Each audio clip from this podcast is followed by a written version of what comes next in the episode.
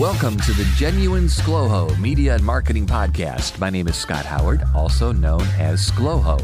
This is an ongoing collection of media, marketing, and personal insights, and this is episode number 304 with the title Building Momentum.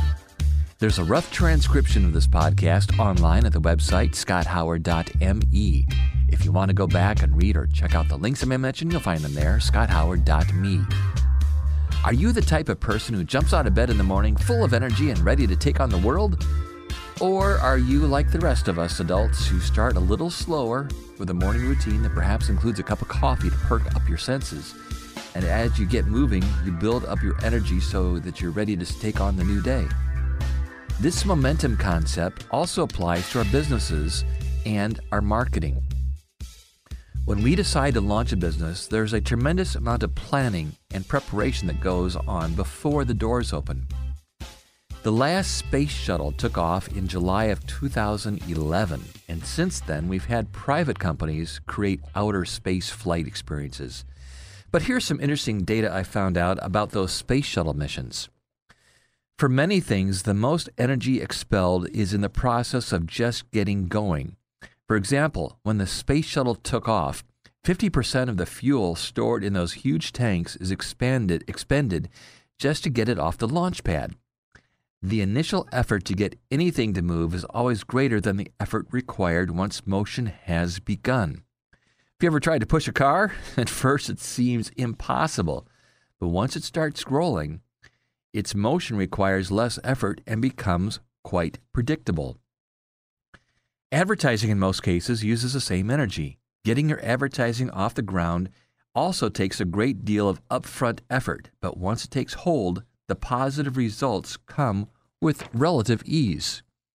There are several reasons it can take longer than we would wish to get our advertising working for you. One is the length of your product's cycle.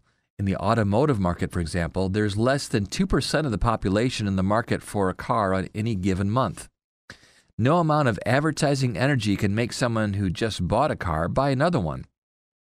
In the HVAC business, that's heating and air conditioning, the average person only has a need for service every four to six years, meaning less than 1% of the population is in the market for an HVAC repair person every month. Now, groceries and gas, they're the only two things that we constantly and consistently consume on a weekly basis.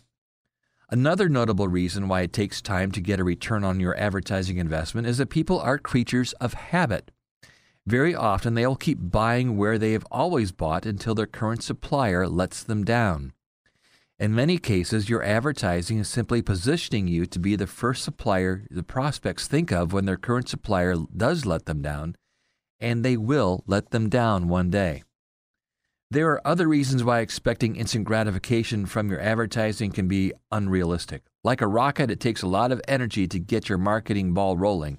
But once it's launched and gaining traction, it continues to work with much less effort. Marketing guru Roy Williams, in his 12 Causes of Advertising Failure, states that failure cause number one is the desire for instant gratification. Now, if you want to ensure the success of your advertising, send me an email to scott at scloho.net. That's scott at S-C-L-O-H-O.net. And in return, I'll send you the list of all 12 causes of advertising failure from Roy Williams to help you avoid these huge mistakes. Now, along with radio advertising, I also have some additional ways to help you get leads for your businesses that work hand in hand with radio ads. If you're in the Fort Wayne, Indiana area, reach out to me, Scott at scloho.net. That's Scott at S C L O H O.net. And as we approach the end of this year, now's the time to develop a marketing strategy for the next year. And that's a free service I provide. Some of this newsletter was sent out to subscribers for my free sound advice newsletter. If you'd like to get a weekly subscription like them, just email me at scott at scloho.net and ask to be included.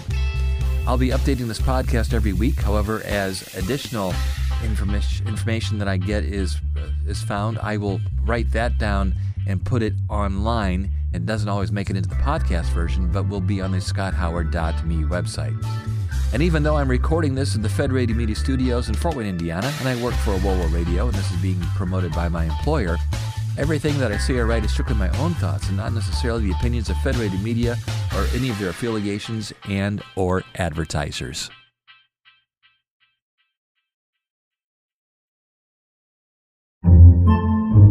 Podcasts by Federated Media.